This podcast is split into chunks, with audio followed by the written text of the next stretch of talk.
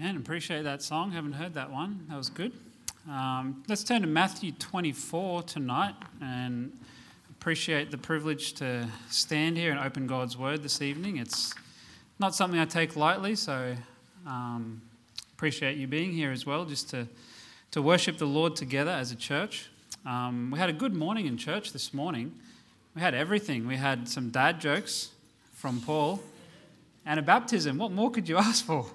Um, no, but it really was a good day in church this morning, and uh, I do want to say I, I appreciate those who, if you didn't know, we had we had a baptism, had one of our young men baptised that was in our school um, recently, and I just appreciate those who came up and, and congratulated him and spoke to him and even to his mum. Uh, like I said, she didn't speak any English, but I will say this, that she she saw genuine care for him and uh, just for the journey that he's been on, uh, and I think that spoke volumes to her. So I appreciate everyone that did take the time just to um, approach them, and even for those who have been praying uh, for him and for his family.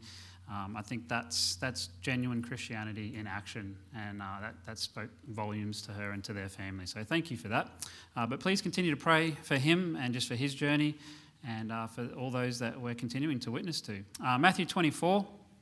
I'll read a few verses here in just a moment, um, but there's something that I've experienced by working at this church um, for a number of years now that has stretched me a little. Uh, there's a few things that have stretched me a little by working and being in the ministry, uh, but one of those things is handling a funeral, handling a funeral and uh, being confronted with death. And I know that's something that at, at any stage we're all going to be confronted with.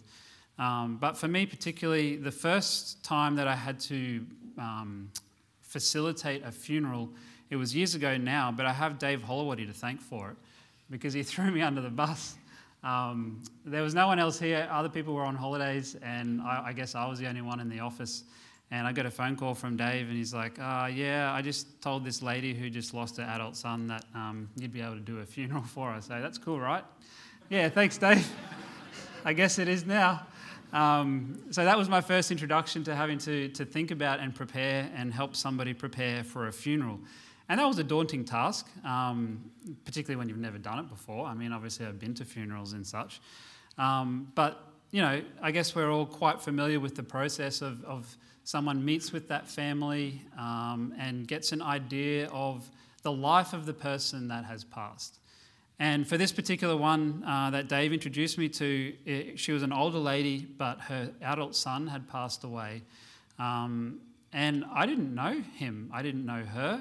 Uh, Dave knew them. He had spoken to them many times, uh, but they were complete strangers to me. So in a short period of time, I had to try and get an understanding of what this person's life was like. And I had to find out what did they enjoy, what were their hobbies, what were they about, Uh, what they liked, what they didn't like, uh, what their personality was like, what their, their family thought of them, uh, what they even looked like, uh, all those sorts of things. Uh, that was what I guess was placed in front of me, and I had to had to work with that. And when anything anything to do with death, oftentimes it's it's a sudden thing. It's not often that there's warning that happens beforehand. And looking at Matthew twenty-four here, uh, it's kind of like the time that Jesus referenced to Noah's flood. And in verses thirty-eight and thirty-nine, we'll just read thirty-eight and the first part of thirty-nine here in Matthew twenty-four. It says this, verse thirty-eight, "For as in the days that were before the flood, they were eating and drinking, marrying and giving in marriage, until the day that Noah entered into the ark." Verse thirty-nine, "And knew not until the flood came and took them all away." So he's going to go on and talk about how this is similar to, to the Son of Man coming. Uh, but he's referencing here that, you know what, things happen in an instant. Uh, the Lord's return is going to happen in an instant, but death happens in an instant. And you're not always prepared and you're not always ready for it. Uh, so he goes on from verse thirty-nine. If you have a look at the, first, the second half of verse thirty-nine, he uses this story of the flood to relate what the future rapture will be like. Uh, verse thirty-nine, uh, so, so shall also the coming of the Son of Man be, just like in the days of Noah. Then shall two be in the field, the one shall be taken and the other left. Two women shall be grinding at the mill, the one shall be taken and the other left. Watch therefore, for ye know not what hour your Lord doth come. And the rapture is a very real thing. And it might not be death that takes you or me out of this world, but the rapture is actually going to happen, whether you're, you're dead beforehand or not. It's going to happen. It's it's it's in God's prophetic plan. Uh, so he's going to he's going to call the saints out of this earth and meet with him in the clouds, and that's going to happen in an instant, in a moment. And there's not going to be any warning beforehand. Uh, we know that it's happening, but we don't know when it's going to happen. And death is a little bit like that. And so I guess the reason I'm talking about this and talking about death and funerals is that the reality is that whether it's death or the rapture, we're going to leave, we're going to leave suddenly, and a lot of people will be gone, but a lot of people will also be left on the earth. So if it's if it's you passing away, unfortunately, you will be gone, but there will still be many people left on earth. If the rapture happens soon or later, it doesn't matter, a lot of people will be gone, but a lot of people will be left. And oftentimes our focus in church when it comes to the things of the rapture is making sure of our salvation and other people's salvation. So we'll often talk about, you know, make sure that you're ready, make sure that you're saved so that you're going to be one of the ones that goes. Make sure that, you know, if you do unfortunately pass away soon, that your salvation is secure and that you will be going to heaven when you die. And often that is our focus, and that's a good focus to have. But sometimes I think we need to think about that we're going to be gone and we're going to leave behind things. And what I mean by that is, uh, verse, you don't have to turn here, First Timothy chapter six, verse seven says this, "For we brought nothing into this world, and it is certain we can carry nothing out." And everything that we can't carry out is going to be left behind here. We can't carry physical things out with us when we leave this earth, but we also can't carry out our testimony. We can't carry out the words and the things that we've done and said. They're going to be left here for the people who are not taken out of this world to view, to understand, and to interpret. And so tonight I'm talking a little bit about our, our Christian testimony. What are we going to leave behind when we're gone? So my focus tonight is, will you be left behind? But what will you leave behind when you're not on this earth anymore? And what what usually happens with funeral preparations, at least in my experience, um, is that family will go over and through different things for that, that person that's passed away, what they've left behind. And those things, when put together, will often tell a, a fairly good story of that person's life. Uh, the couple of times that I've been involved in a funeral and I've met with families, we've gone to their house and we've got out the photos, the photo albums, and maybe even looked in their room or different things like that, and, you know, put things on a big dinner table kind of thing and just get a, get a good understanding and good picture of that person's life. And ask them questions about, you know, what their life is like, what they enjoyed, those sorts of things. The th- the three funerals that I've officiated, unfortunately, were for people that were not Christians. And that, that that's hard, but it's also a good opportunity if you can take it. But the three three ones I've done were not, not people who were Christians. So when going through their stuff, when looking at their life on a dinner table and in photos and in conversations, there was nothing really that pointed to Jesus Christ. And that's sobering and that's sad. Um, But for us as Christians, we should be thinking about that in the light of, I wonder what it's going to be like when I leave this world. When someone grabs all my stuff and has conversations with the person who's going to be officiating that funeral, I wonder what will be seen of Jesus Christ in all of those things. And that's a question that we should probably ask a lot more often than maybe that maybe we do. And Pastor, Pastor mentioned last week, I think it was, about not looking back.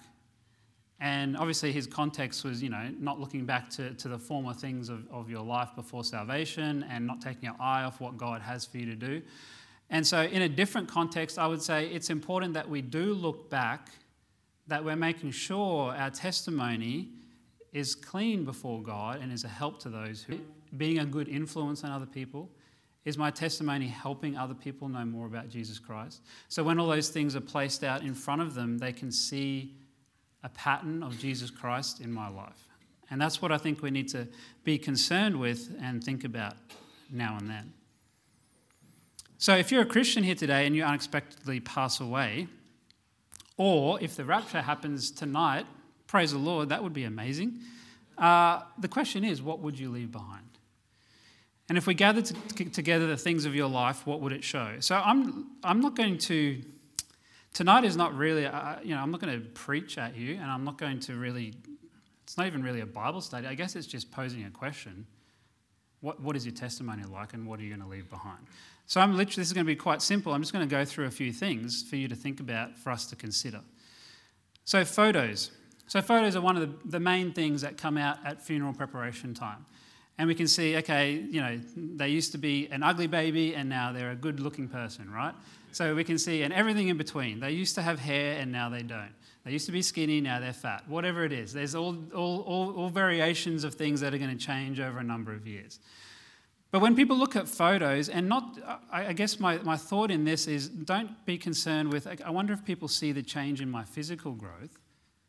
But I wonder if people can look at photos of you over the years, and maybe even in the last, say, ten years, and identify that you have changed in your spirituality in a good way, that your character has actually changed, that, oh yeah, I remember that Christmas that we had, you know, five, six years ago with family, and they were a little bit, you know, not great then, but they've actually changed since then. And I see this photo from like a year ago, and they're a little bit more Christ-like, or they're a little bit more forgiving, or they're a little bit more understanding. Does that make sense? That when, I don't know if you do this, maybe I'm just weird, but when I look at photos, it makes me think about that time, that place, what happened, and what that person is like. So I wonder when people look at photos of you over the, over the years, do they even see and recognize that your Christianity has grown, that you have actually become more Christ-like, that you have changed to be more like him over the years? Because that would be a good testimony for people to see, oh, not only have they grown physically, they've grown spiritually. And I think that's something that we need to consider. That's one of the reasons we should be looking back. Like, ha- have I become more like Christ, or have I stayed the same, or have I become less like Christ? And you know what? Photos actually can help you see that, because it brings back memories. And so people see that in photos. So photos are one thing. Can they identify good character changes? And this might sound like a really obvious one, but if they walked into your room after you're gone and just looking at what you have in your room and how you've laid things out and, and what's there and what's not there, this might sound really obvious for a Sunday night crowd, but will they find a Bible? Because you can come to church and you can, you know, even be a Christian and not read your Bible. But would they find a Bible? And if they would find a Bible, would they find a used Bible? Would they find one that has been opened, that doesn't just have dust on the top of it? It doesn't take much for dust to, to gather, at least in our room.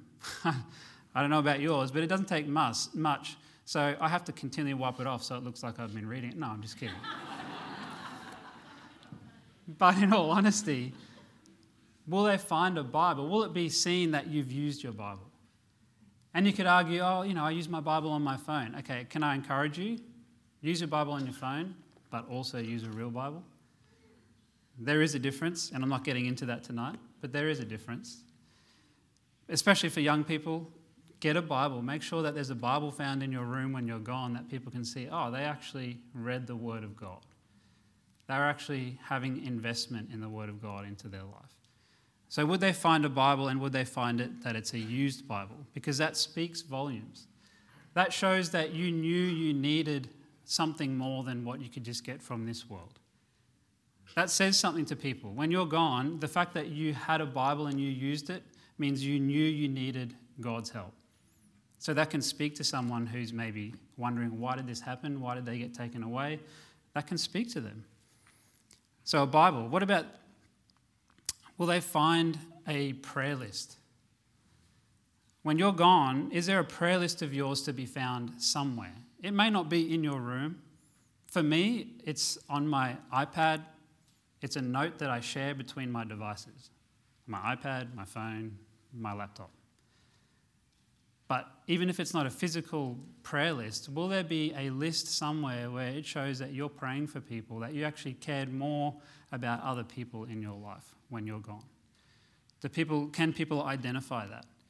And I guess really a better question to ask is, will there be people that are being prayed for less once you're not here anymore? That's a question that is sobering to ask. Because it, for me, it shows there's actually more that I can do in prayer. And, you know, you can't lay that out on a table, right? But you and I know, and God knows, our influence in prayer, the time we spend in prayer, how important that is, how much we value it. And so when you're gone, will people feel that there's someone not praying for them as much?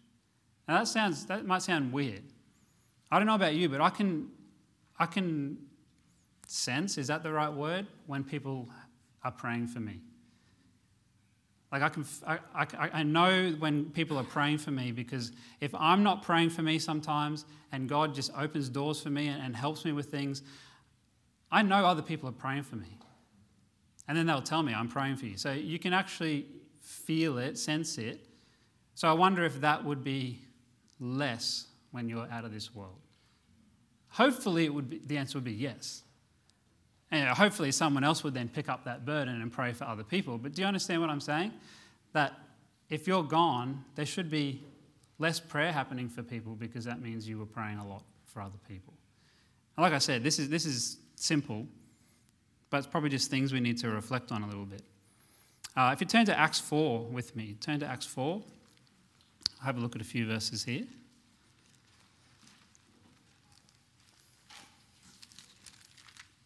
You know, I had a completely different message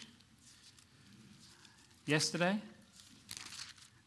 and it just didn't want to come together.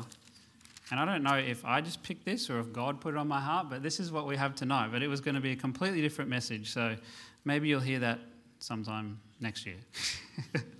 uh, turn to Acts, oh, you're already in Acts four. Okay, what about, I'll read a few verses in just a second.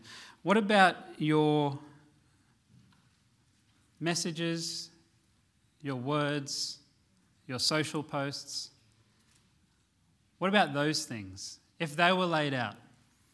Now you say, oh, well, no one does that. When someone passes away, they don't get out their phone and scroll through their messages.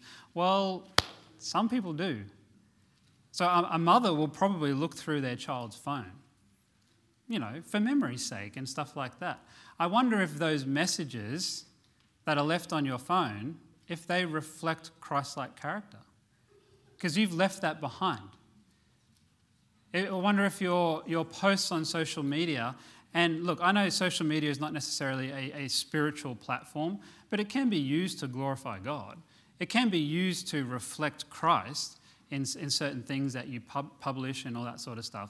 But I wonder if those things actually speak of Christ in your life when someone's looking through them.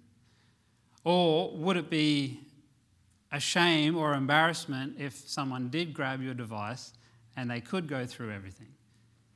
Now, this is not just a, this is not just a thought for young people. This is for all of us. This is for me. This is for you. Like we can we can say things differently on our text messages or on social media than we do out in face-to-face conversation with people. So I wonder if all those things were laid out, what you've left behind, would it actually show Christ-likeness? Would it match up to the Bible that is in your room that you've been reading? I wonder if those things are out there for people to see, and it wouldn't be a shame for them to see it. Uh, even something as simple as your search history on your laptop, on YouTube, on whatever. Uh, you flick through your search history. What, what things have you valued? What have you spent your time on? Now, I'm not saying that, you know, necessarily it's, it's bad or sinful things that might be searched up, but your value, the things that you value, will be seen for those who are left behind. Oh, he spent a lot of time on games. Oh, they spent a lot of time on just online shopping. Like, you can see through your search history what things, you know, when you start typing something up on someone else's computer, you can see the things that they've start, they've, they've searched before. Now, in and of itself, that, you know, that doesn't necessarily tell anyone whether you're a Christian or not. But I guess my thought is, does it line up with what a Christian ought to be valuing in their time, in their life, in their day-to-day practice, in their words, all those sorts of things? Uh, if someone grabs your Spotify account or your Apple Music account or whatever it is, something like that, and they see your playlist, like, does that reflect Christ-likeness? I don't like answering some of these questions myself because it's challenging, because, you know, there's there's it's not it's not easy to live the Christian life one hundred percent of the time and please God with every single decision that you make. But it's it's times like this where we just need to go, okay, I need to be a little bit real and go, what am I leaving behind, and what, what am I portraying to people? Am I showing Christ-likeness in all areas of my life? Not just in my photos, not just in the fact I have a Bible, not just in my prayer list, but in the things that I use every single day. Acts four, look at this, verse eleven to thirteen. Uh, Peter and John, they're preaching publicly here about Jesus, and other people don't like it.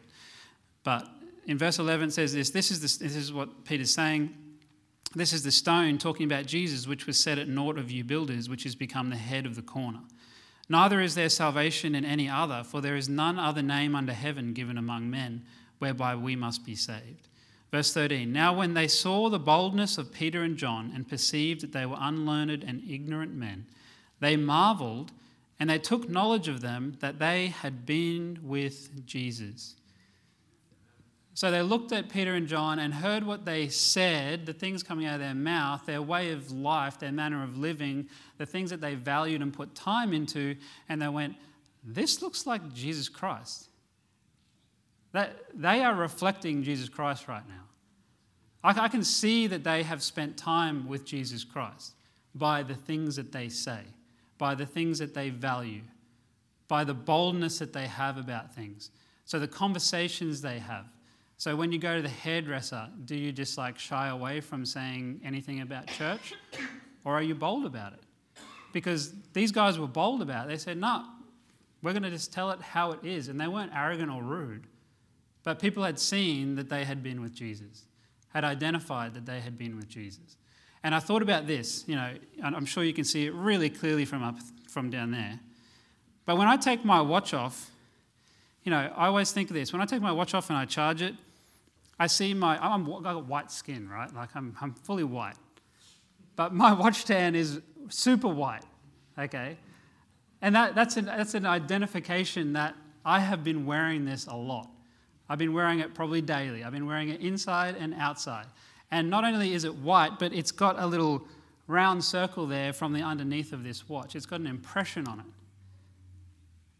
That's what our conversations should be like. They should be impressed by Jesus Christ and by biblical things, so much so that when people see that, whether it's in written form or they remember a conversation, it's like, hey, that's like Jesus Christ. There should be an impression made on those things that we're putting out there for everyone else to see when we're not here anymore. I hope that makes sense. So the imprint of these things shows influence. And if you turn to Ephesians five, we'll have a look at a few more verses here. Ephesians chapter five. And I'm not going to attempt to put my watch back on while I preach, so... Ephesians five. I'll read a few verses here in a second. But another another thing to consider, and, you know, this is, the, this is the, the question that I have asked those few times that I've been involved in a funeral. You ask the family, because, you know, you have to prepare the order of service and, and print booklets and stuff like that. And you got to ask that question, how many people are you expecting to show up at the funeral? And I know that's a very difficult question to answer. But it's a question that is, it's an answer that is based on... Obviously, you've got to consider, you know, how many people can actually get to the funeral, uh, whether they're out of state or out of the country or anything like that, whatever time of day or day you pick or anything like that. Those things will influence the answer to that question. But another thing that will influence the answer to that question is, what were their relationships like with other people?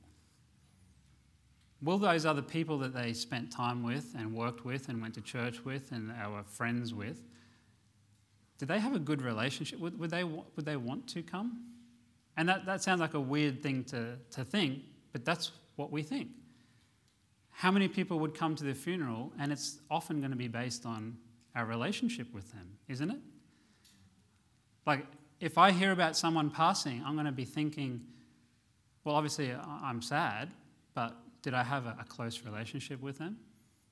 And if I if I didn't, uh, you know, if I knew them very well, but I didn't have a good relationship with them, that's that's going to determine maybe whether I go or not. I'm just saying, that's just honesty. That's that's just reality.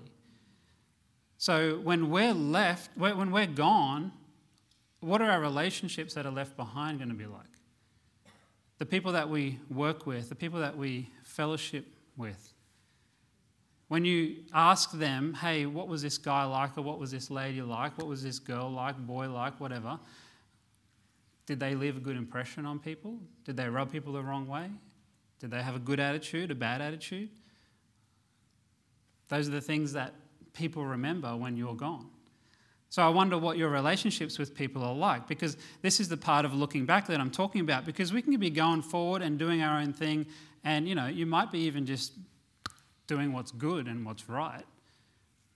But sometimes if you're not looking back at how you've treated some people or how those relationships are going, you can actually be leaving a bitter taste in some people's mouth and not even realise it. So you have to do look back at these things a little bit and go, okay, maybe I need to change some things or approach things differently, or maybe I just need to go and apologise to someone or whatever it is. But when you're gone, what do your relationships say about you?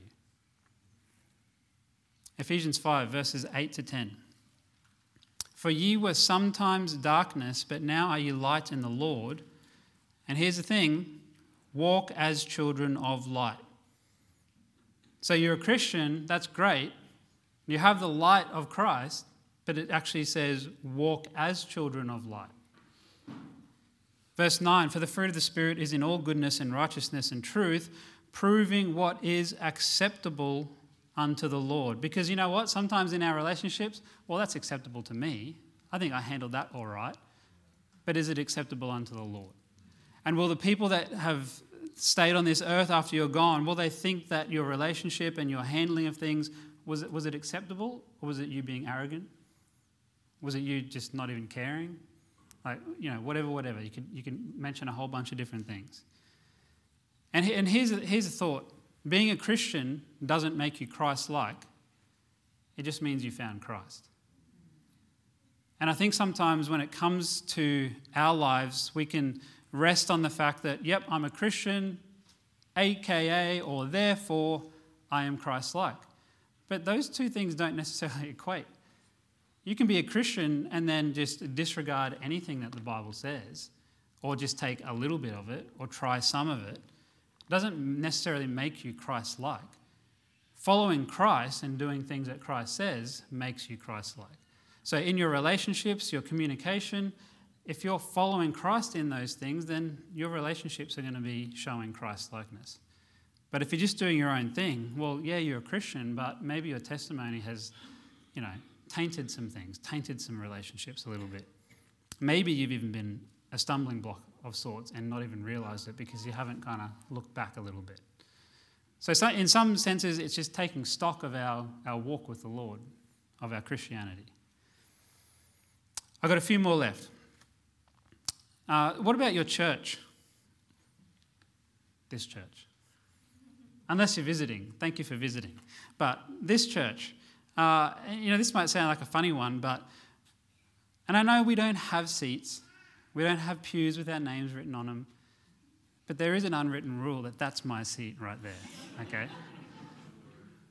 But in all honesty, would someone notice if you weren't here anymore in church? And you'd be, oh, yeah, of course, like, it's church. Like, as if you wouldn't notice if someone wasn't here anymore. No, but but really.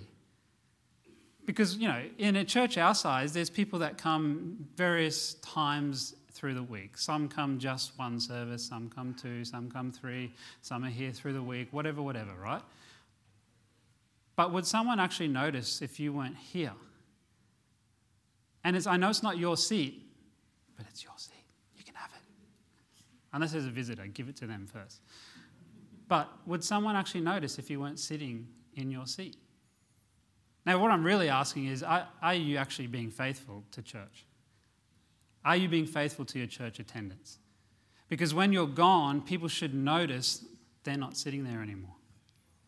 They're not in church anymore. And yes, I know, being in church doesn't make you a Christian. It doesn't necessarily make you Christ-like, but it is where God intended for Christians to go and to get growth and help and fellowship and use their gifts, all those sorts of things. But would someone notice that you're not sitting in your own seat? And further to that, would there be an area of service, and we say ministry, would there be an area of service or ministry that you're not there anymore to fulfill your shift, to fulfill your role? Would there be a gap where you should have been, but now that you're gone out of this world, there's no one there to, to do it? You should be inconveniencing people in church by not being here. You should be an inconvenience by not being here because you're part of a ministry and now you're not there anymore. You should be causing a problem in ministry, a problem of, I need to find someone else to fill that role.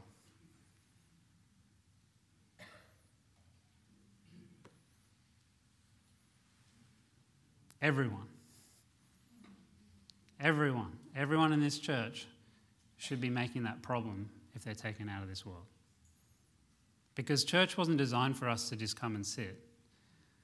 We're supposed to serve. We're supposed to give back to the Lord. We're supposed to use our gifts. That's what it was for. So we're supposed to cause that problem for people by not being in this earth anymore. Will there be a disciple that needs a new mentor because you're gone? Oh, I'm not discipling anyone. Maybe that's where you should start. Because there's a lot of people in our church that could be discipling people, that know enough of this to help a new Christian or to help someone who someone else, maybe not a new Christian, but just someone who wants to learn some stuff. So if you're gone, does that cause a problem with someone going, oh, now my mentor's gone? That should be the case because you know what? The church is supposed to produce disciples.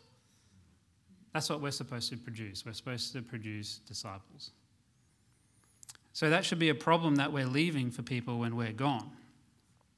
So ultimately, the big question is, would it be easy for the funeral minister, whoever that is, to talk about you and reference your Christ-likeness in your life?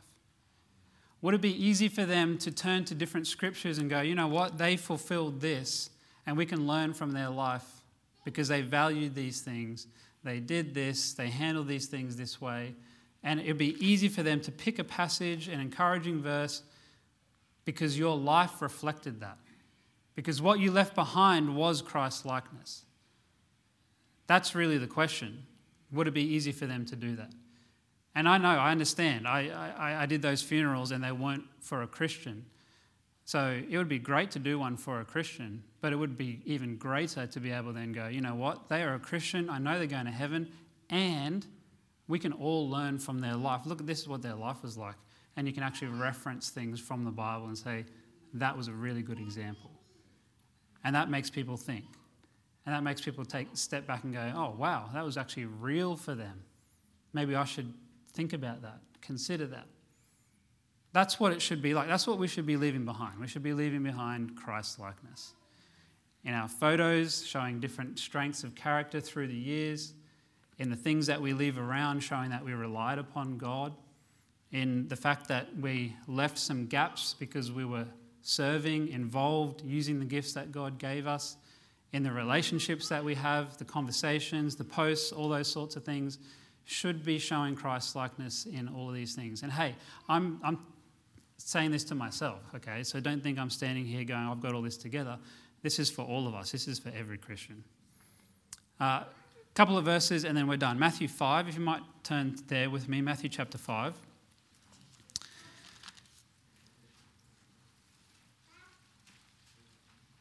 Matthew chapter five and verse fourteen to sixteen. We'll just look there, verse fourteen to sixteen. It says this, ye are the light of the world. This is Jesus speaking, talking to Christians. Ye are the light of the world. A city that is set on a hill cannot be hid. Neither do men light a candle and put it under a bushel, but on a candlestick, and it giveth light unto all that are in the house. Let your light so shine before men, that they may see your good works and glorify your Father which is in heaven."